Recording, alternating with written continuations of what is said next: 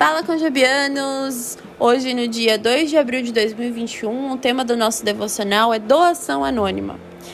Ele se baseia no livro de Mateus, capítulo 6, do versículo 1 ao 4.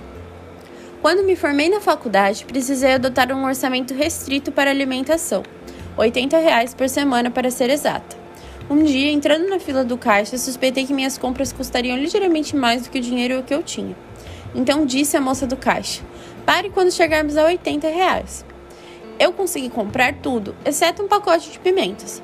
Quando estava me preparando para voltar para casa, um homem parou do meu lado e disse: Aqui estão suas pimentas, moça, entregando-me o pacote. Antes que eu pudesse agradecer, ele foi embora. Recordar esse simples gesto de bondade ainda aquece meu coração e me traz à mente as palavras de Jesus em Mateus 6, criticando os que se exibiam ao fazer doações.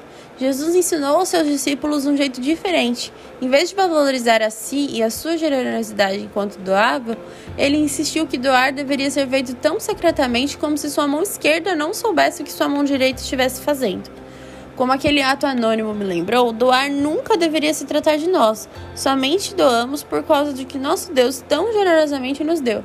Ao doarmos discreta e generosamente, refletimos quem Ele é, e Deus recebe gratidão que somente Ele merece.